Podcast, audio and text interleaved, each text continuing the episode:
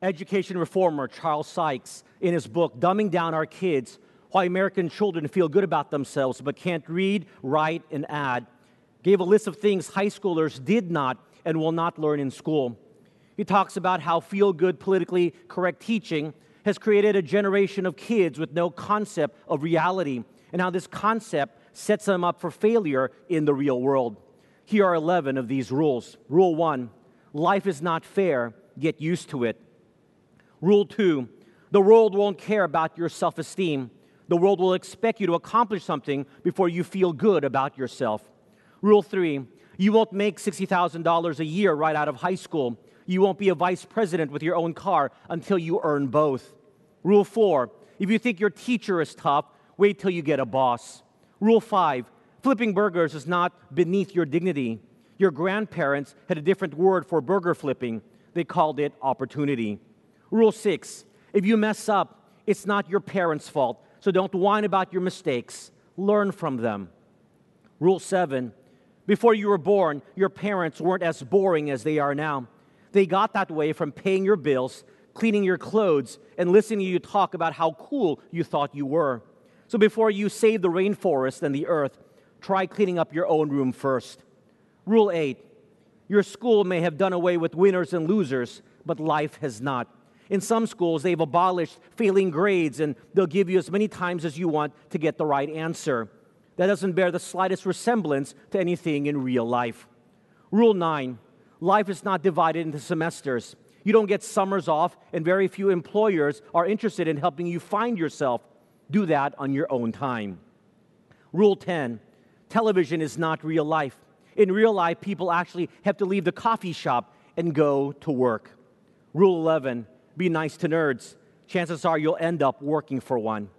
In a generation that values good feelings and political correctness, it has set us up for failure in our spiritual lives. We have softened our view towards the wickedness of sin.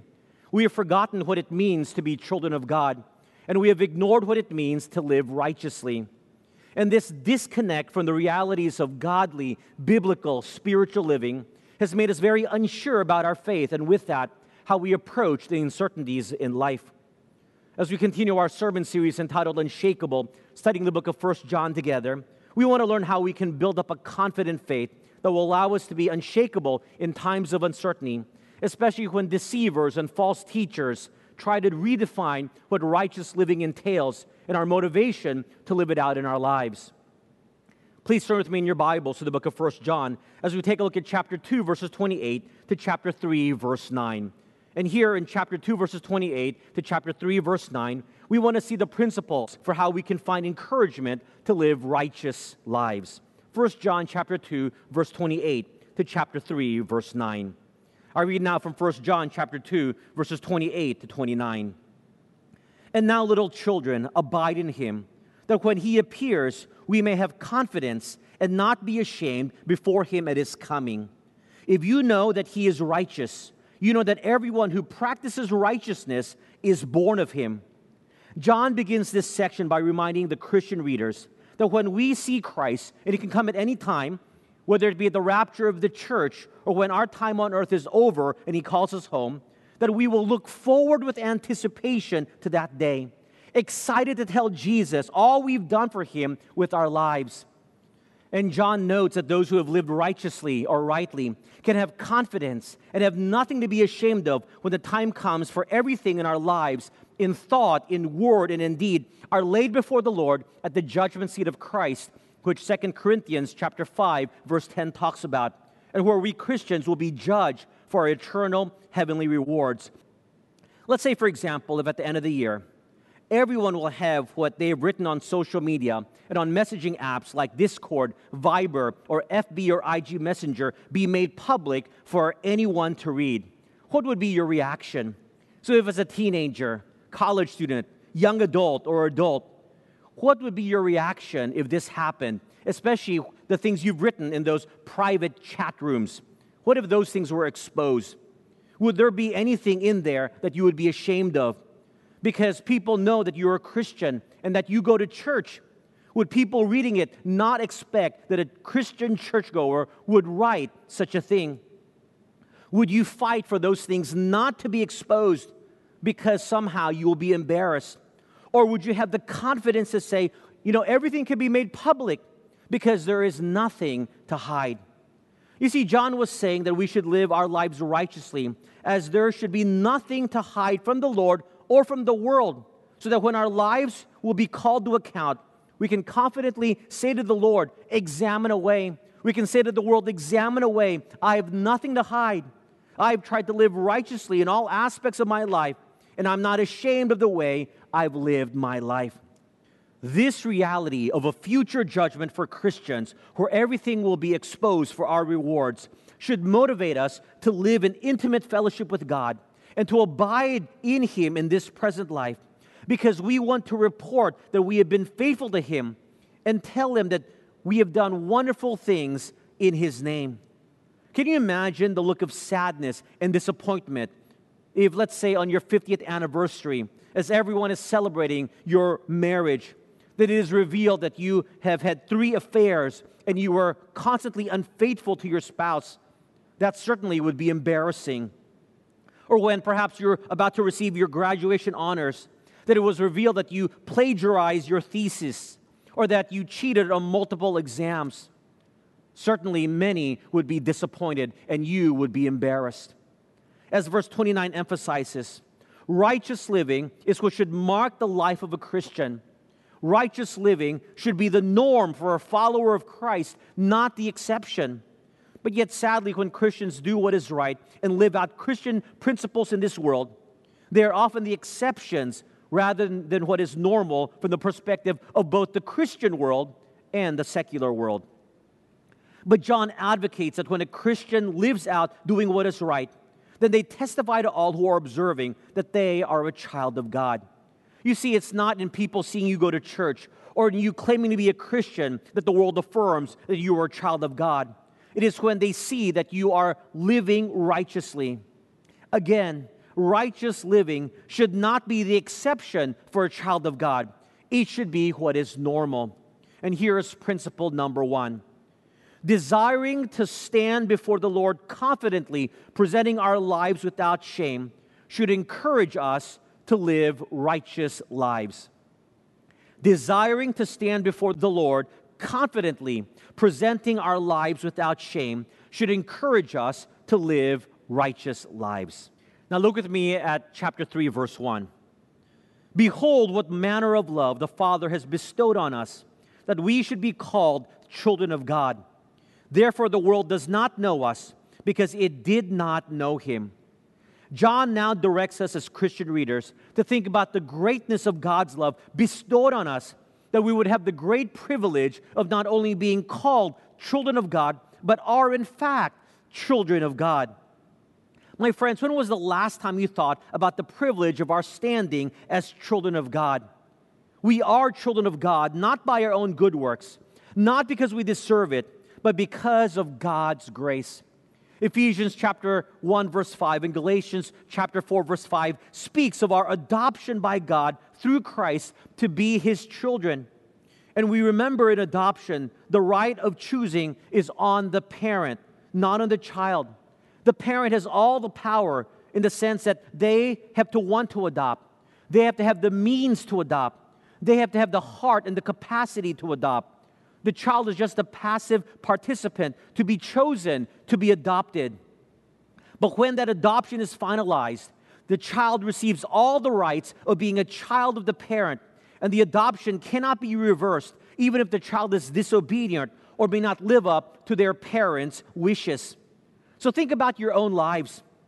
With your sinful ways, do you think that anyone would want to adopt you? Do you think that Almighty God would want to adopt us? And the answer is absolutely yes. Because of God's great love, the Bible says, God's great love for us, that we should be called His children. You see, a great price was paid the price of the death of His own Son, Jesus Christ, so that we can have the privilege of being adopted by God and being called children of God. Just think about this wonderful truth and spend a few moments meditating on it. So the next time you think that you are quote unquote only a Christian, that you and I have missed out on the great truth of our standing as children of God when we place our trust in Jesus Christ as our personal Savior. My friends, you and I are the children of the Most High God. So if you have any self esteem or self worth issues, or you somehow feel sad that you don't come from royalty or come from a prominent family because your own family is dysfunctional, or you're not as famous like all the influencers or all the TikTokers out there on social media, remember that you are the child of the Most High King. If I were to ask you a question, would you rather be the child of Queen Elizabeth II and part of British royalty, or a child of the Almighty King? Which would you choose? I think some of us may choose to be part of the British royalty because it's more prestigious and more famous in the world today. Some of you may say being a British monarch has its perks, and they're so famous and everyone knows them. They're probably the most famous royal family in the world. And let's say that being a British royal entitles you to $100 million. But you know, if you go to a place like Tajikistan, perhaps, and tell them that you are a member of the British royal family, they may say, Who cares?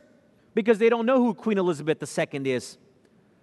But then, other than hurting your ego, does that endanger your perks and benefits as being a British monarch? No, it does not. Does it endanger your $100 million benefit? Of course not. Similarly, if you tell the world that you are a child of the Most High King, and they say, Who cares? since they don't know God. People knowing or not knowing, people caring or not caring, doesn't in any way diminish your standing as a child of God. You are still a child of God, and with it, all of the perks and benefits and privileges that come with it, regardless if the world cares or not, regardless if the world knows or not. So sometimes we choose what we want based on what other people think, but it really doesn't matter. And just thinking about this truth should make us want to reassess our perspective of where we place our self worth and where we place the value of where we find our prestige. I hope you will always choose to hold highly the fact that you are a child of the Most High King. You know, when I was young, I was taught a wonderful hymn that isn't sung much these days anymore, but the words hold such meaning. It is the song A Child of the King by Harriet Buell. And it goes something like this My father is rich in houses and lands, he holdeth the wealth of the world in his hands. Of rubies and diamonds, of silver and gold, his coffers are full, he is riches untold. My father's own son, the Savior of men, once wandered on earth as the poorest of them. But now he is reigning forever on high and will give me a home in heaven by and by. I once was an outcast, stranger on earth, a sinner by choice, an alien by birth. But I've been adopted, my name's written down, an heir to a mansion a robe and a crown. Though poor on this earth, oh, why should I care? Since glorious things for me God doth prepare. Though trials abound, yet still I may sing. All glory to God, I'm a child of the King. I'm a child of the King, a child of the King. With Jesus, my Savior, I'm a child of the King. Isn't that wonderful? I love that line. Though poor on this earth, Oh, why should I care? Since glorious things for me God doth prepare. Why? Because you and I are children of the King. And one of the great privileges of being a child of God is found in verses 2 to 3. Look with me. Beloved, now we are children of God, and it has not yet been revealed what we shall be. But we know that when he is revealed, we shall be like him, for we shall see him as he is. And everyone who has this hope in him purifies himself just as he is pure. Here, John reminds us Christians that many of the privileges of being a child of God are yet to come in the life after this. One of those privileges is having a resurrected body. The Bible tells us at the rapture of the church, 1 Thessalonians chapter 4 and 1 Corinthians chapter 15 talks about this, that we will be changed. We will no longer have this corruptible, sin filled, limited body, but we will be transformed to a body without sin. The Bible says, We shall be like him, the him referring to the resurrected Jesus Christ with an incorruptible, indestructible body. Can you imagine what a wonderful thing this will be? To have a great resurrected body that never tires, never ages, never has any diseases, and never dies. Recently, in my sphere of influence, there have been many diagnosed with illnesses such as cancer, dementia, a stroke, heart attack, COVID issues, aging. And it is a reminder to me of the frailty of the human body. The fact that the aging process marches on and there's nothing we can do to stop it. In fact, some of you know that I've switched exercise regimens from walking on the treadmill to cycling. And recently, I biked 100 kilometers with a group of 15 cyclists to the border of Pampanga on a six and a half hour bike ride. My knees were hurting, my arm was hurting, my bottom was hurting. That night, my lower back muscle had some spasms and my calf muscle were cramping. While these experiences are normal for a ride of that length, I realized at that moment I'm no longer in my 20s or my 30s. It really makes you wish for incorruptible, resurrected body where even after a 100 kilometer bike ride, you won't feel any soreness. That's a wonderful, wonderful promise. And it isn't a dream or a wish. It is what the Bible says is promised for those who are children of God. That is what we can look forward to. And the realization of this and many other wonderful privileges of being a child of God should motivate us and remind us that we need to live a life of righteousness. Because when we see our Lord, who gives us all of these benefits, and we enter into our rewards, then we want to live our lives in such a way that we do not disappoint the one who has given us and will give us so much. Let's say, for example, that you live and study abroad. And the next time you will meet your parents over the holidays, they promise that they will buy you a brand new sports car.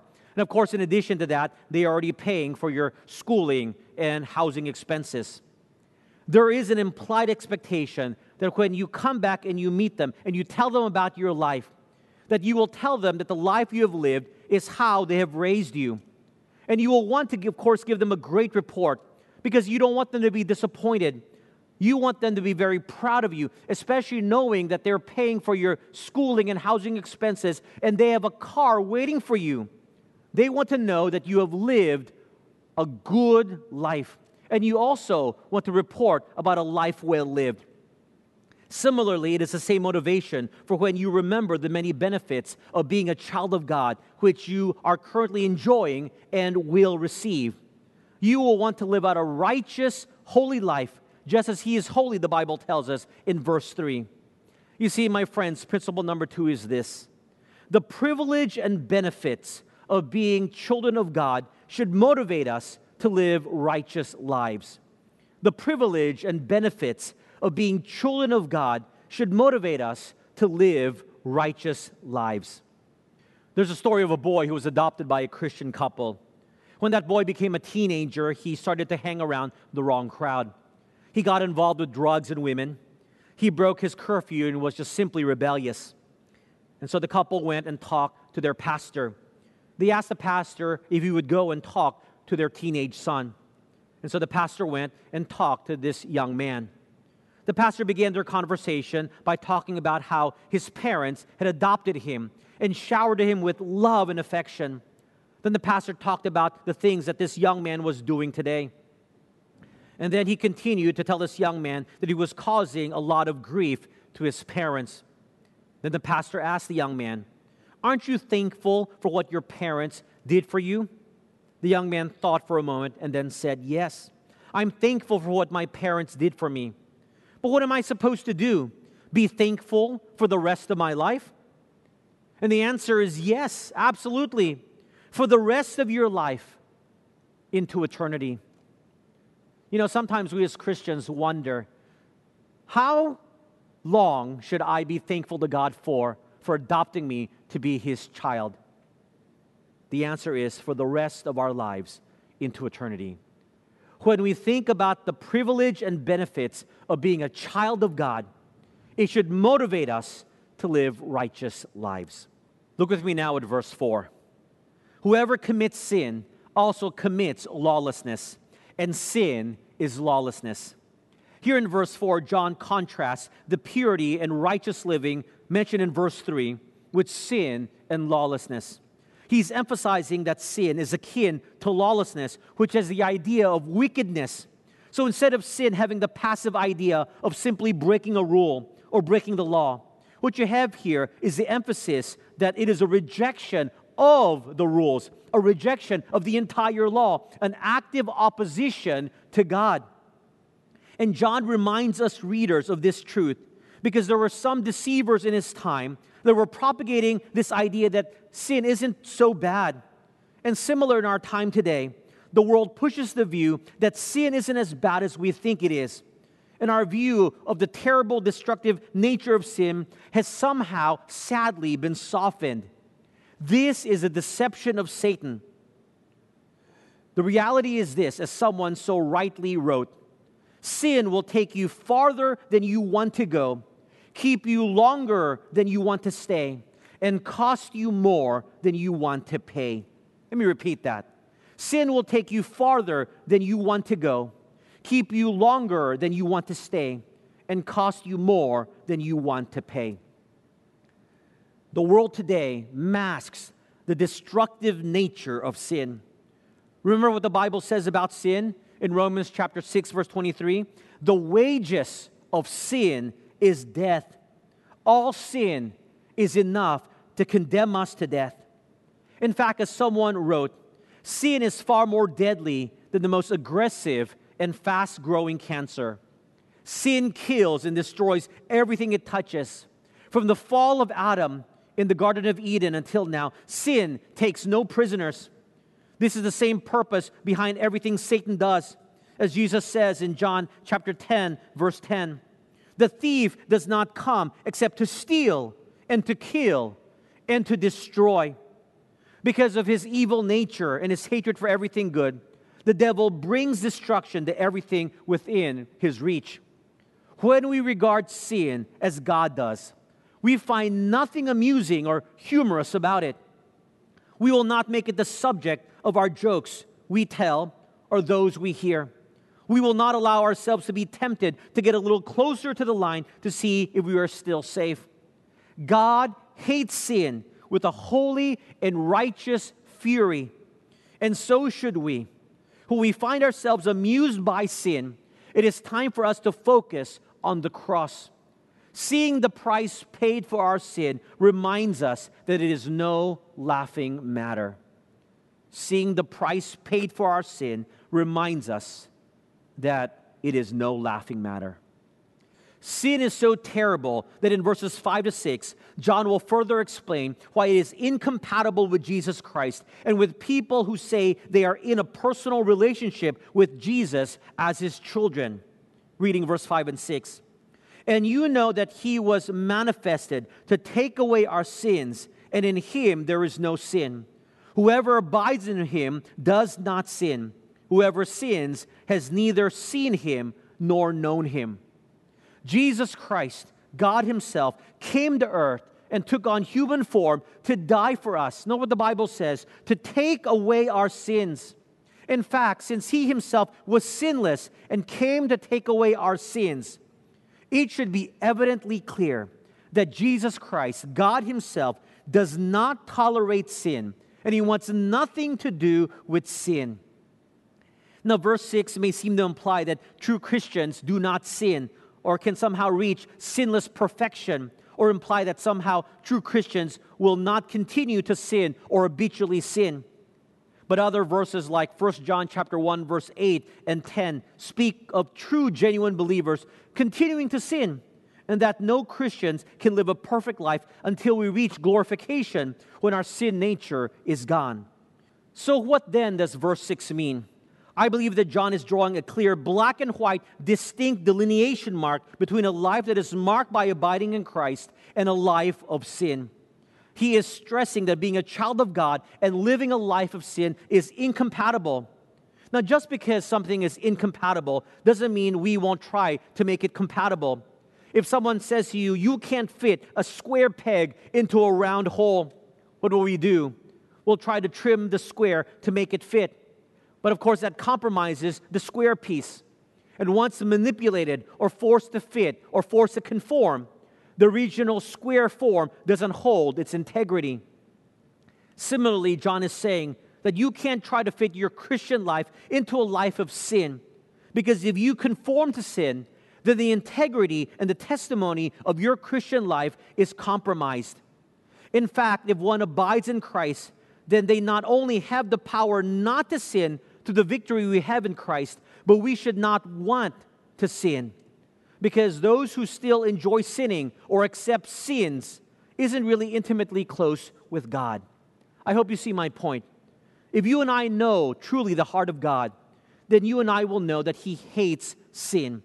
And if you are in an intimate relationship with Him, then you and I would want to avoid living in sin.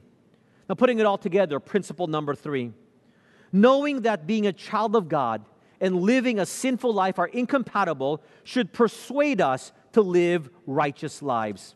Knowing that being a child of God and living a sinful life are incompatible should persuade us to live righteous lives. There's a story of a girl named Jenny who was with a group of her friends at a party. One of the girls suggested, Let's go to a nightclub. But Jenny's reply was this No, my parents wouldn't like that. But one of the girls retorted, Are you afraid your father will punish and hurt you? No, Jenny replied. I'm not afraid my father will hurt me. I'm afraid that I might hurt him. May that be our attitude when we know that as a child of God, a sinful life is incompatible with righteous living. It should not be that we are afraid that God may discipline us, that we do not live a life of sin. It should be because we are afraid that we will grieve his heart. Look with me now at verses 7 to 9. Little children, let no one deceive you. He who practices righteousness is righteous, just as he is righteous. He who sins is of the devil, for the devil has sinned from the beginning. For this purpose, the Son of God was manifested that he might destroy the works of the devil. Whoever has been born of God does not sin, for his seed remains in him, and he cannot sin because he has been born of God. In these verses, John seems to be counteracting what some of the deceivers and false teachers were teaching. And they were teaching the minimization of the gravity of sin and perhaps justifying that sin was somehow okay. And this false teaching appeals to many of us today because oftentimes we are like spoiled children of God. Have you ever noticed a parent spoiling his child by allowing that child to roam freely, by allowing that child to disobey, to be out late at night without accountability, to talk back at him. At times, parents are fearful of losing their child's love if they restrict their activity or don't give in to their wants. Or like a spoiled child who rebels against his parents and or quits loving them because he doesn't get his way. We often quit in the Lord, throw in the towel because we don't like the difficult circumstances God has allowed to come into our lives or the commands He gives us in the scriptures for how we should live in this present life. But here, John warns that this false teaching that somehow God has made it easier for us by softening sin's impact and or justifying sin was simply wrong teaching, false teaching. And he continues to show in these verses that righteous living and sinful living were incompatible. In verse 8, he notes the reality that all sin originates from Satan and in his own fall. and implies that because sin came upon mankind when Adam and Eve fell because of Satan's temptation, that therefore all sin is really satanic in nature. While in contrast, the work of Jesus Christ, the Son of God, God Himself, was to come to earth to die on the cross in order to destroy the works of the devil. So it would be the height of irony for children of God, because of the finished work of Jesus Christ on the cross, to want to continue in sin. Verse 9 emphatically states that if one is in Christ, God's seed is in him, and he cannot sin, not implying that Christians won't sin, but that Christians should not sin because he's been born of God. He is a new creation in Christ. John was putting this matter in very black and white terms, in contrast to the graying of the lines by the deceivers who were softening sin so that sinful living may somehow be more acceptable. John says, absolutely not. So, for example, a parent tells their teenager, You need eight hours of sleep every night for you to get enough rest for your growing body. Of course, the teen may try to argue and negotiate with his parents. But what about seven hours and 59 minutes of sleep? What about seven hours and 58 minutes of sleep? If a parent says that's okay, they may try to push it and say, What about seven hours of sleep? What about six and a half hours of sleep on the weekdays and I'll make it up on the weekends? Wise parents who don't want to play this sort of game will simply say, You need eight hours of sleep every night, non negotiable, period. And this is what John is doing here when he gets into very clear terms that children of God do not and should not sin. He doesn't want to play that game of trying to justify sin. He puts it into very stark terms. Sin is of the devil. Jesus came to eradicate sin on the cross, and therefore, children of God who are heirs of Christ should not sin because of the cross. So, putting it all together, principle number four recognizing that sin was destroyed by Jesus on the cross should embolden children of God to live righteous lives recognizing that sin was destroyed by Jesus on the cross, should embolden children of God to live righteous lives. Norman Jean Douglas once said, Germans have a saying, werde der, der du bist, meaning become what you are. The meaning was difficult for me, Norman says, until a minister gave me the following analogy. When a reigning monarch has a child, there appears to be no difference between that royal child and any other child. Both are fussy, have dirty diapers, throw temper tantrums. But through years of patient training, exposure to kingly ways, role models, and mentors, eventually there is a person who exhibits kingly attributes. My friends, we are children of the king, but it takes time, effort, patience, and good role models before we become persons exhibiting kingly attributes. We have to become what we are children of the King. And as children of the King, children of the Almighty King, we need to put in the time, effort, patience, and follow godly role models to live righteously. And our motivation to live righteously, number one, desiring to stand before the Lord confidently, presenting our lives without shame, should encourage us to live righteous lives. Number two, the privilege and benefits of being children of God should motivate us to live righteous lives. Number three, knowing that being a child of God and living a sinful life are incompatible should persuade us to live righteous lives.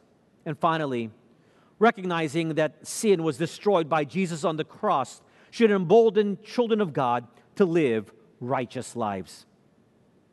My friends, let us live unshakable in these uncertain times, knowing that we are children of God, called to live righteously in this world, looking forward to our great heavenly inheritance.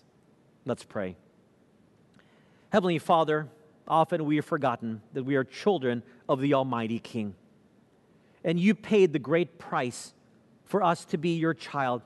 You adopted us when we didn't deserve it. You gave us all of the benefits of being your child. And yet we still live sinful lives thinking that somehow we can make that square piece fit into that round hole. Help us to understand that righteous living is incompatible with sinful living.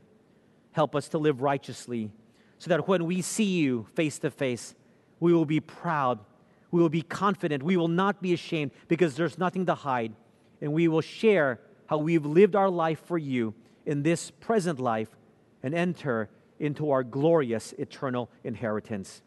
May you be proud of the way we have lived our life because of what you did for us. Father, we love you and we do desire to live a life that is holy and pleasing. May the enabling power of the Holy Spirit help us to do so. In Jesus' name we pray. Amen.